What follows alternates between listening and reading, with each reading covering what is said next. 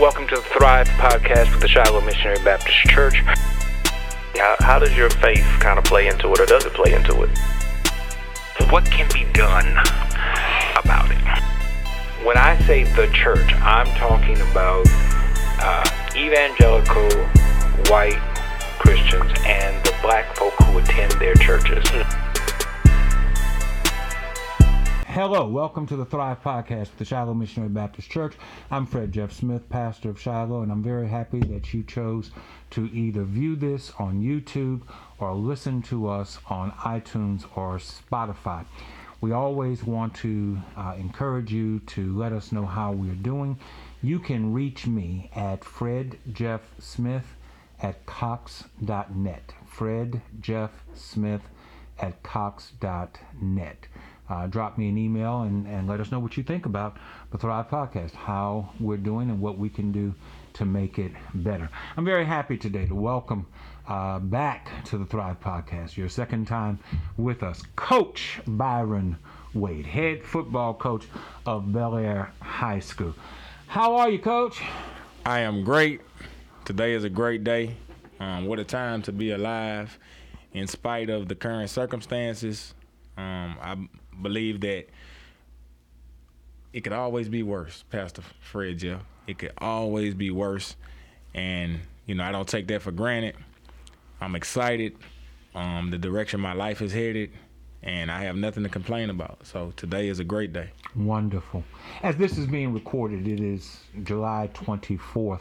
Uh, we're, right on the precipice of uh, schools' uh, scheduled date to reopen.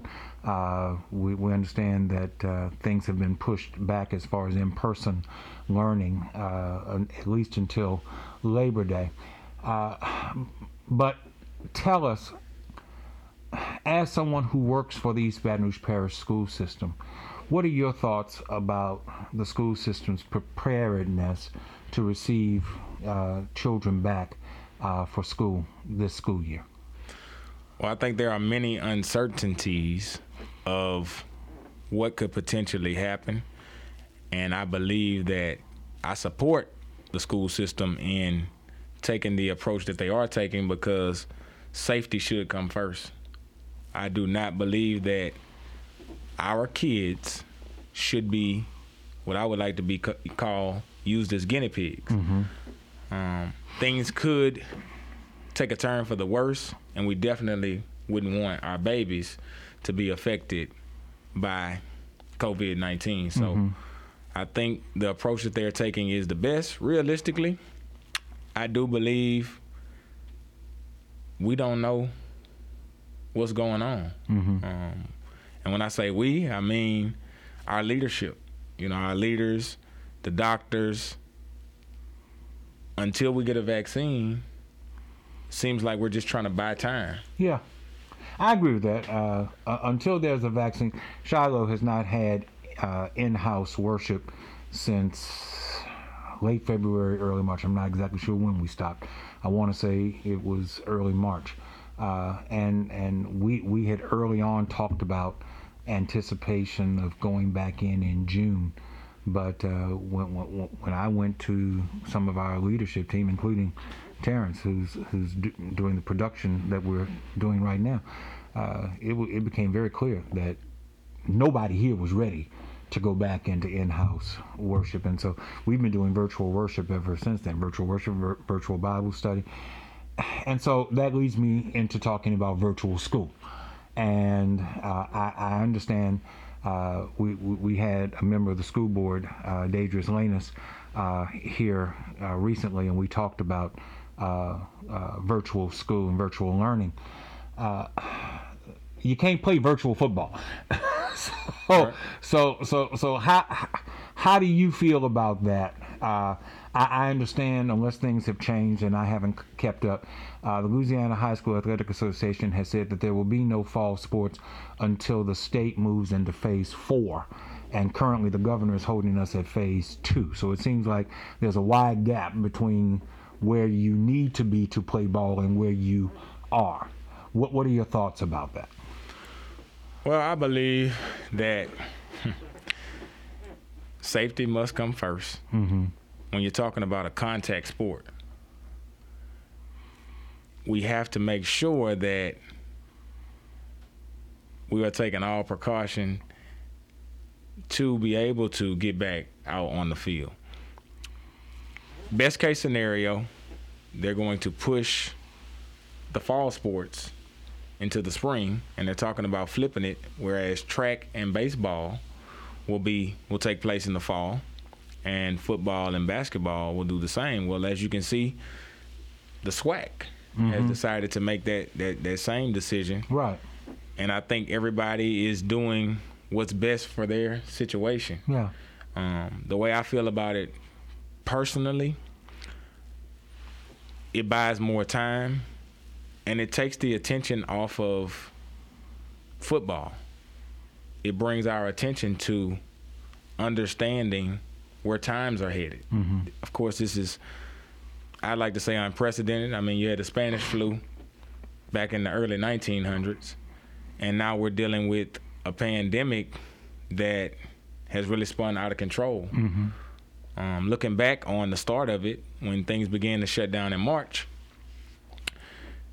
we seemed to all be in a rush to get back to our normal standard of living. And that has made things worse. Right. So when you talk about stepping onto a football field with kids, that's one component of it. But let's think about the fans. Let's think about the cheerleaders, the dancers, the announcers, the band. Right. You know, everybody. You can't keep everybody six feet apart in those situations. So then you go to the economy.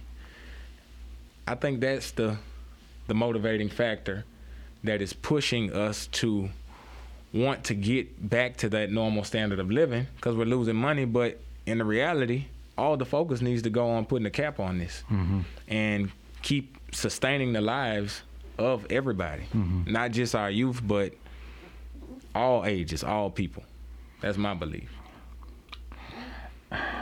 Aside from the obvious disappointment surrounding the COVID 19, how excited are you to have been named head coach of uh, the Belaire High School football program? I know that you have been involved in coaching for a number of years, but this is your first head coaching position. So t- t- tell us how, how excited you are about that.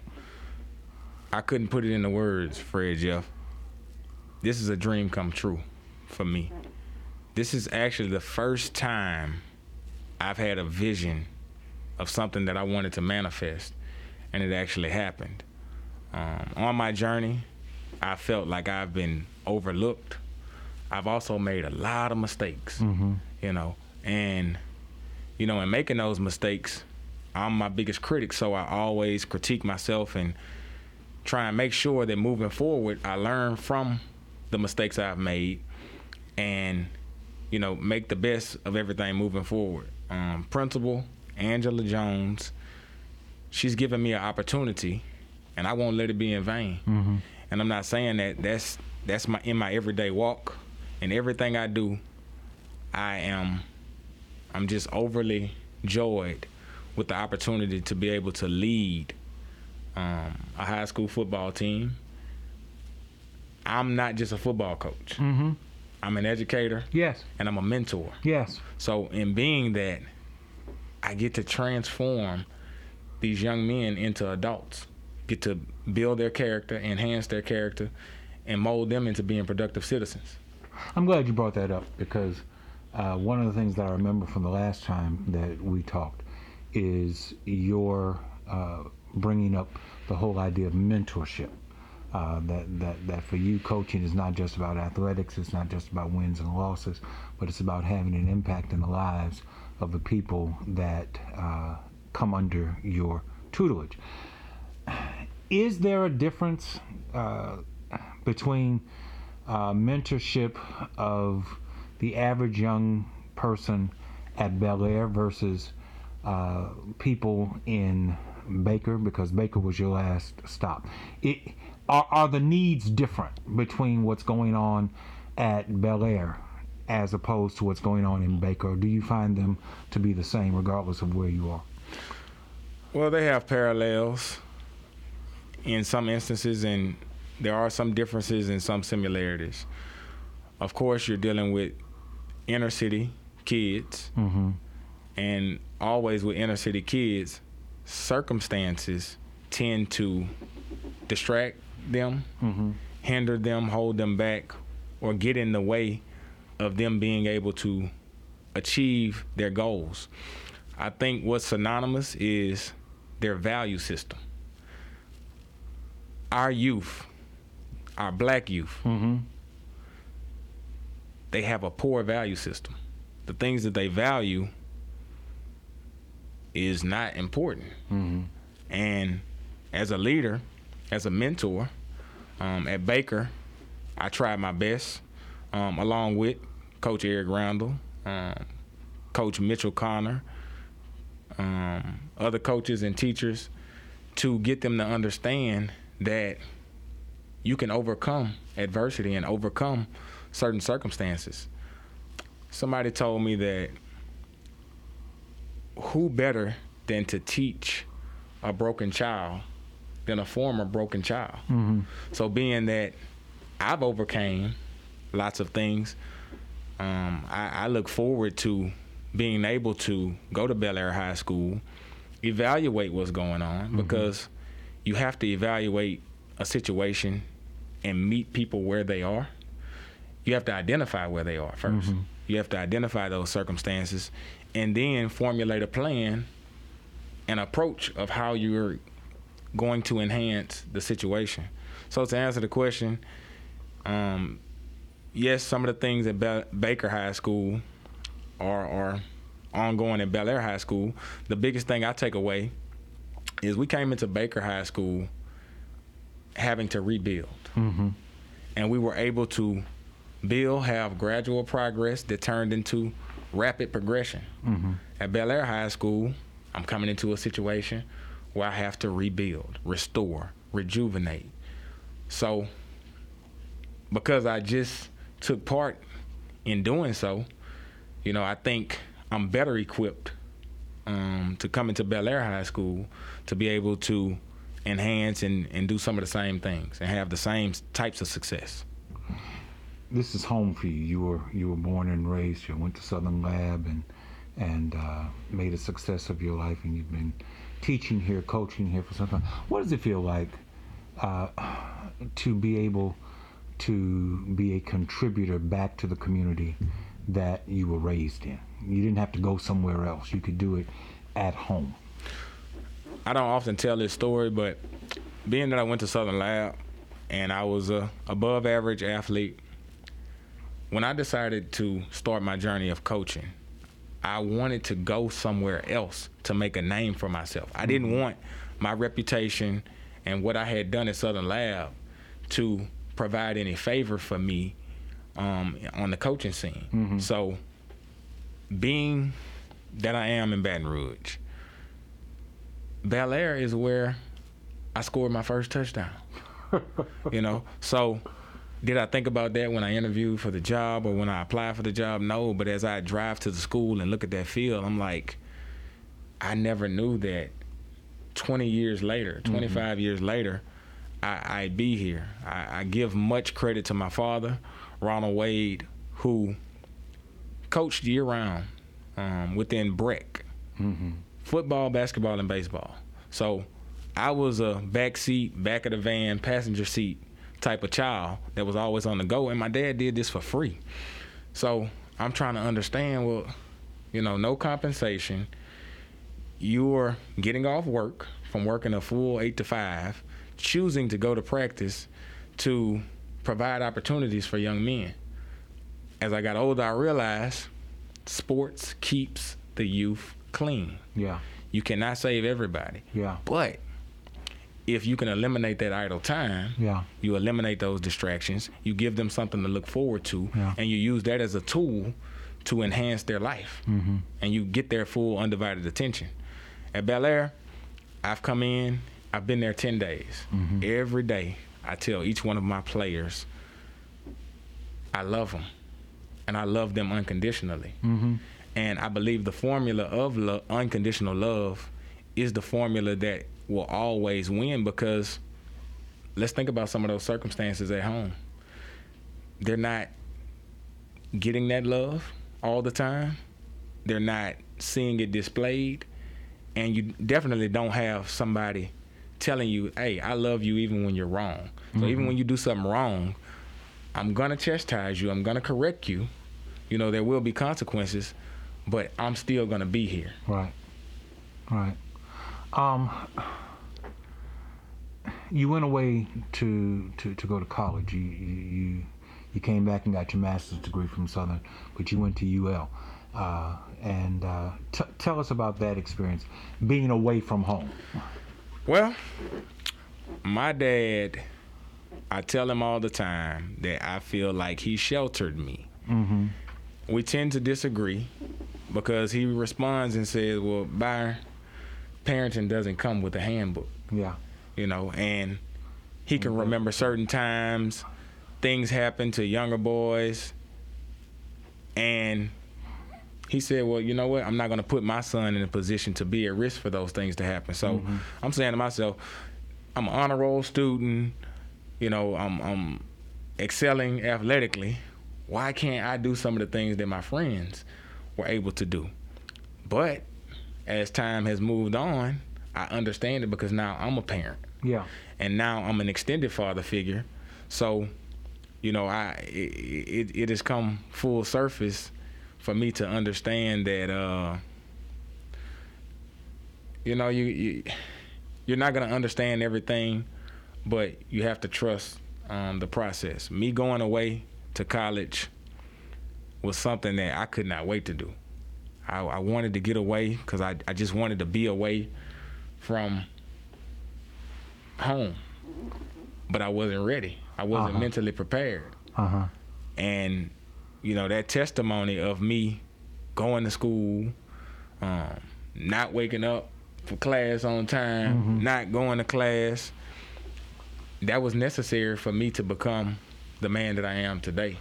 So I that was the discovery that, that maybe you weren't disciplined enough, not not being able to go to class.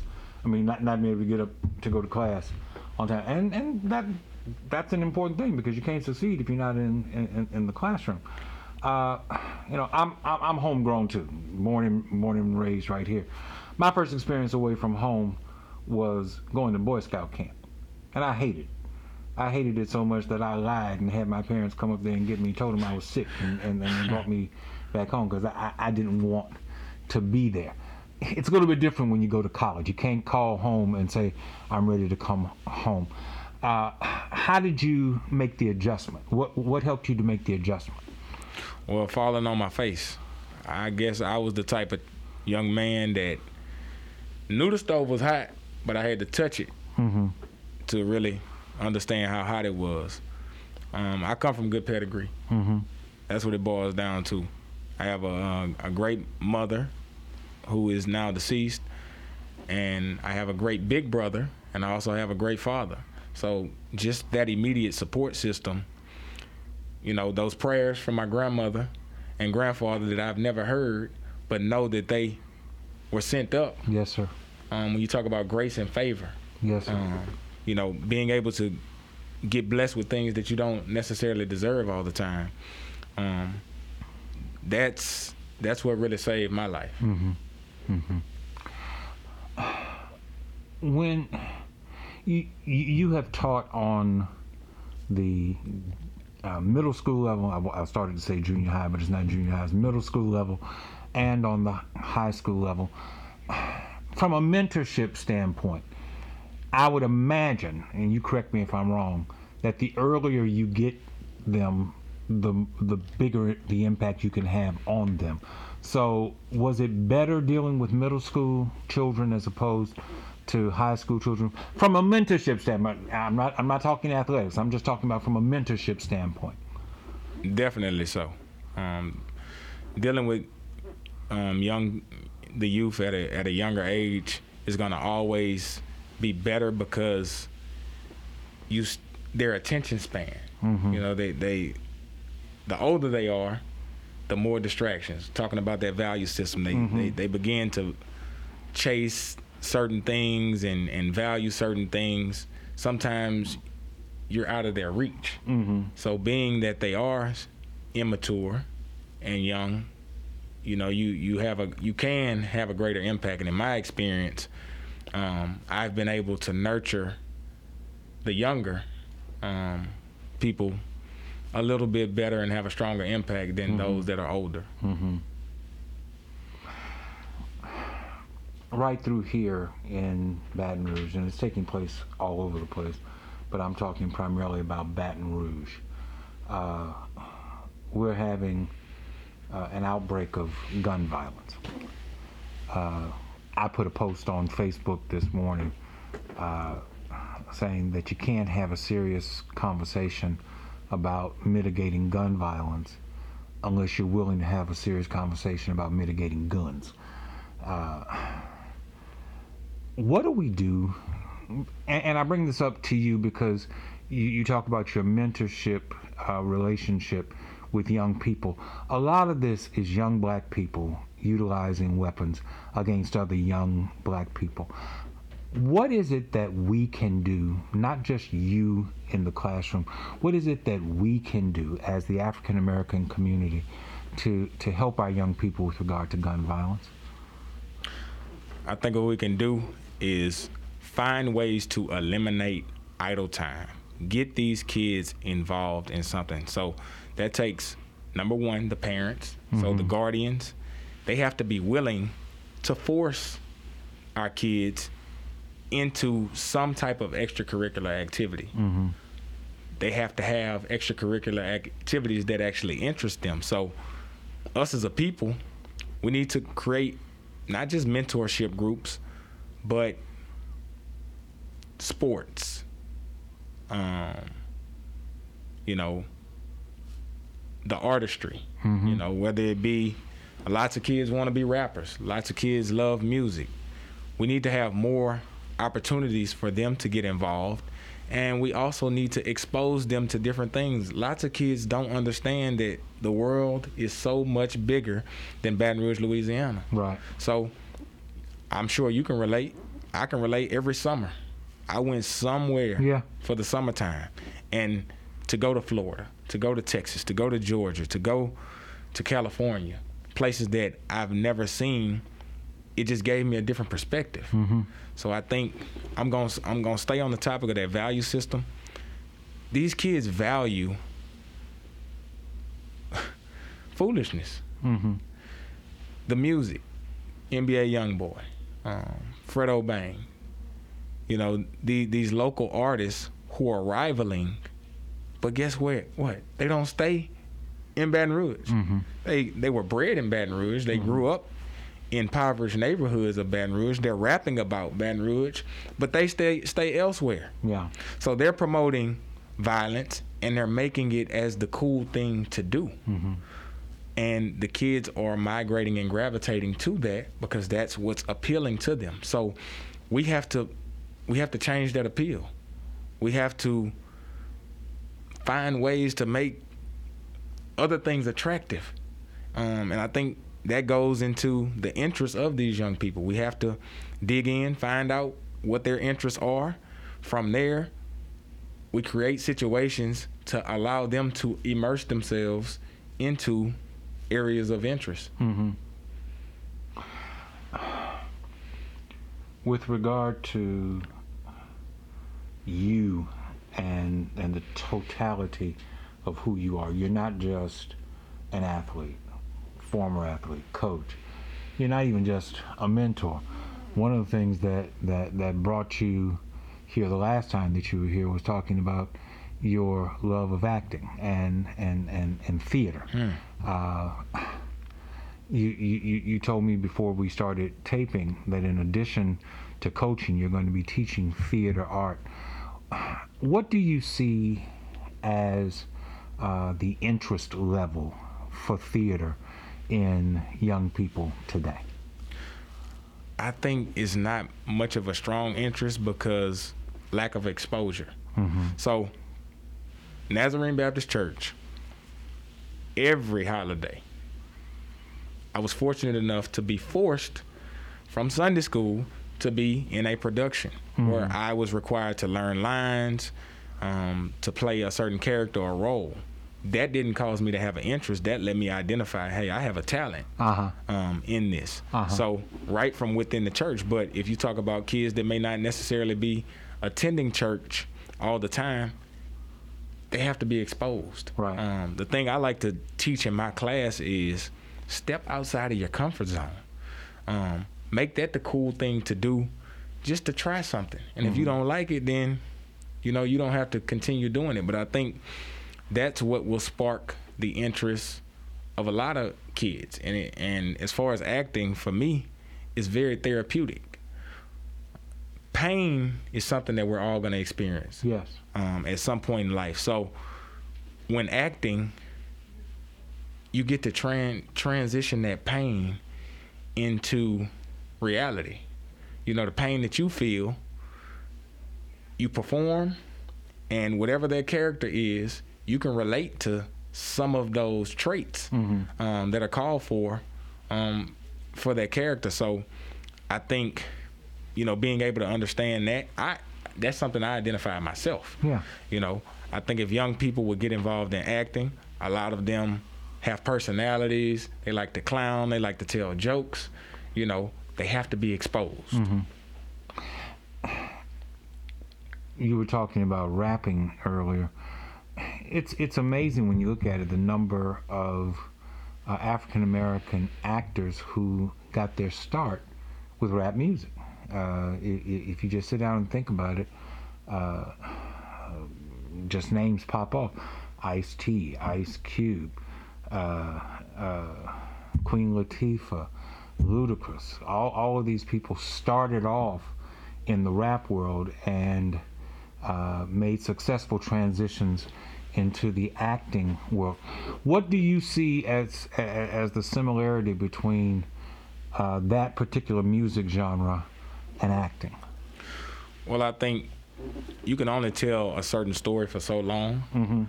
So, music that sells is music that comes from the heart. So, after a successful career in music, your days are numbered because once you achieve a certain status of fame and you're making a certain amount of money, these people that are buying your music can't really relate to you anymore. So I think the transition comes in at that point in time as that's the next step. Um, wise people will always, I'm not gonna say will always, but commercialize themselves.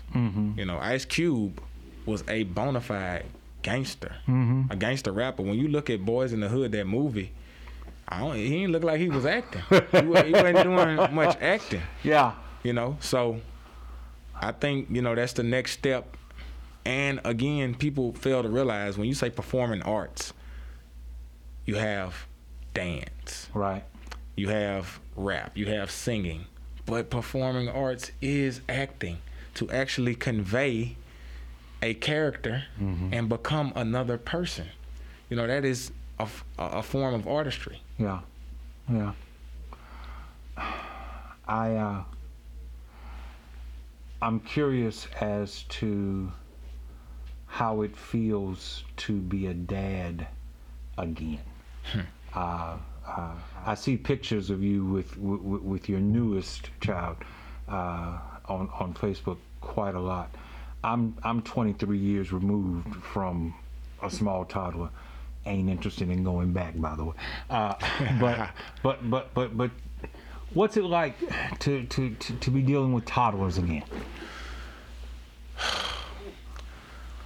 First off, I'll say my my two sons, Byron and Jackson, are my my most prized possessions. The fact that I was blessed with sons told me something about myself. That all of what I've been I've been through, all of what I've experienced, cannot just be a waste. You know, so my story has to be told in just telling the story, sharing testimonies, um, getting involved, performing. Um, having a toddler is a lot of leg work. It's a lot of running around, correcting. Um, I think the biggest factor is patience. I think patience is what comes out of it because when you have one child, you're just catering to that one child. Mm-hmm. But once you have that second child, you identify things that you could have did differently with the first child. So you you try and be the, be a better parent, but you also run into the problem of a little jealousy and a little envy because my oldest son told me that he thought me and his mom loved the younger one more. Sure. So it made me go take a look in the mirror and step back and say, well, what am I doing or what am I not doing um, to make sure, you know, you want to be the perfect parent, but, you know, you can never be. But to make sure that you are both pouring pouring into both, in my case, both of my, my children to make sure that they are getting everything they need from me as a father. Yeah. Yeah. But I, what, what's the age difference between you? Six and two. Okay, four years. Uh, I I am the second born of, of of my parents' children.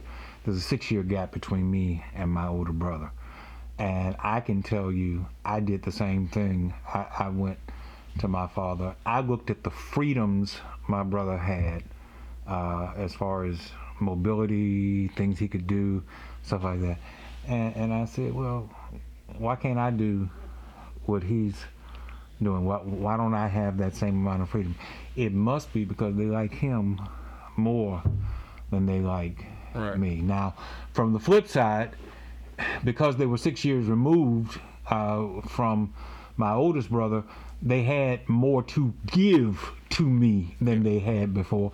And so he's on the other side saying, uh, how come he has stuff at that age that I didn't, Didn't. have? You, almost like him More. than you like me. So it's a balancing act. And and, and, and, and four years not not quite as big a gap as six years, but how do you handle that balance? Well, I take that same situation with my son, and I told the six-year-old, I said, "Well, does Jackson take swimming lessons? Mm-hmm. Can Jackson swim?" He said, "No, sir." I said, "Well, seems like Jackson may feel some type of way about you getting swimming lessons." And I said, "Son, you have to understand what a role is." And I, you know, I, I told him a role. He is a big brother, and of course Jackson is his little brother. So Right. his role, his job, his responsibility is to teach Jackson. I said, son, I always want you to do what? He said, be better than you. I said, so being the big brother, you should always want Jackson to do what? Be better than me.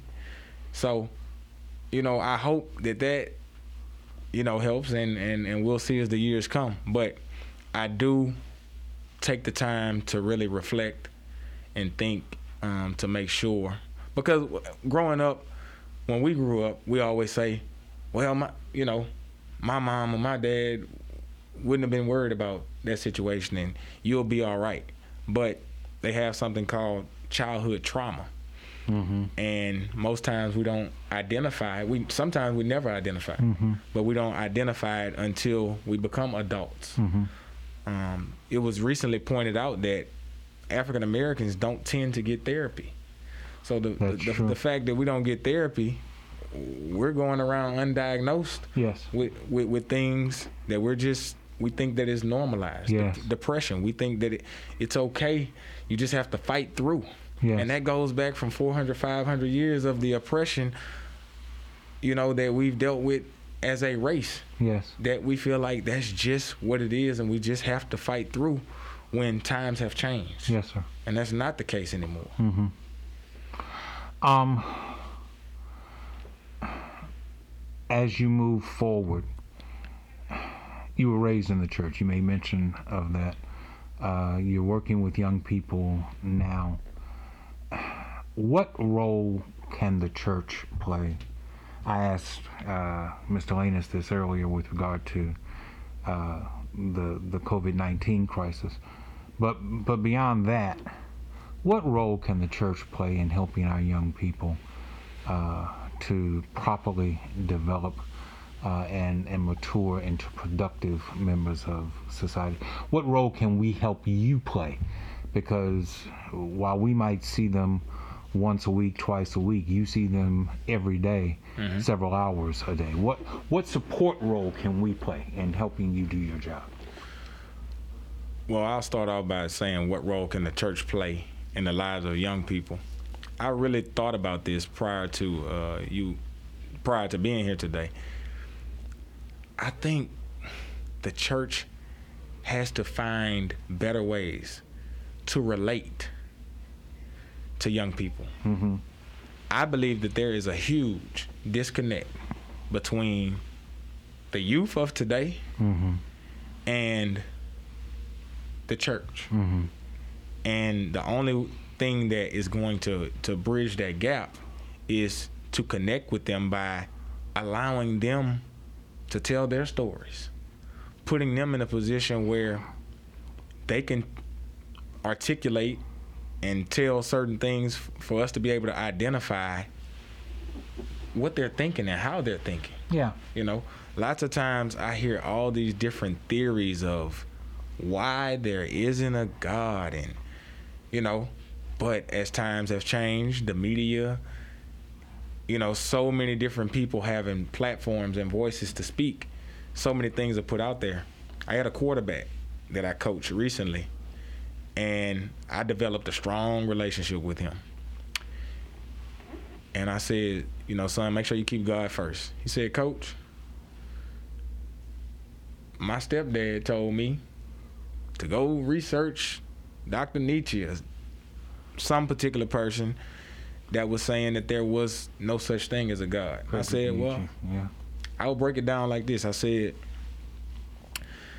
think about it like this. I would rather live my life believing that there is a God mm-hmm.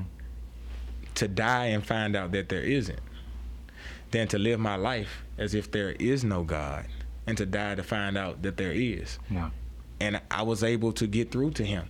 But if I would have, you know, insulted him or shot that down, you know, I, I listened to him. So Yeah. I think the church needs to step in, give these kids a platform, find a creative way to outsmart them, mm-hmm. to use psychology to benefit us so we can identify how are they thinking. Once you figure out how somebody is thinking, you can better approach how to bridge that gap. Um, as far as me, how I can be helped, um, just by by allowing, of course, supporting me, but allowing me to be able to lean on the church. And and when I say lean on, I mean to be able to have the kids get involved.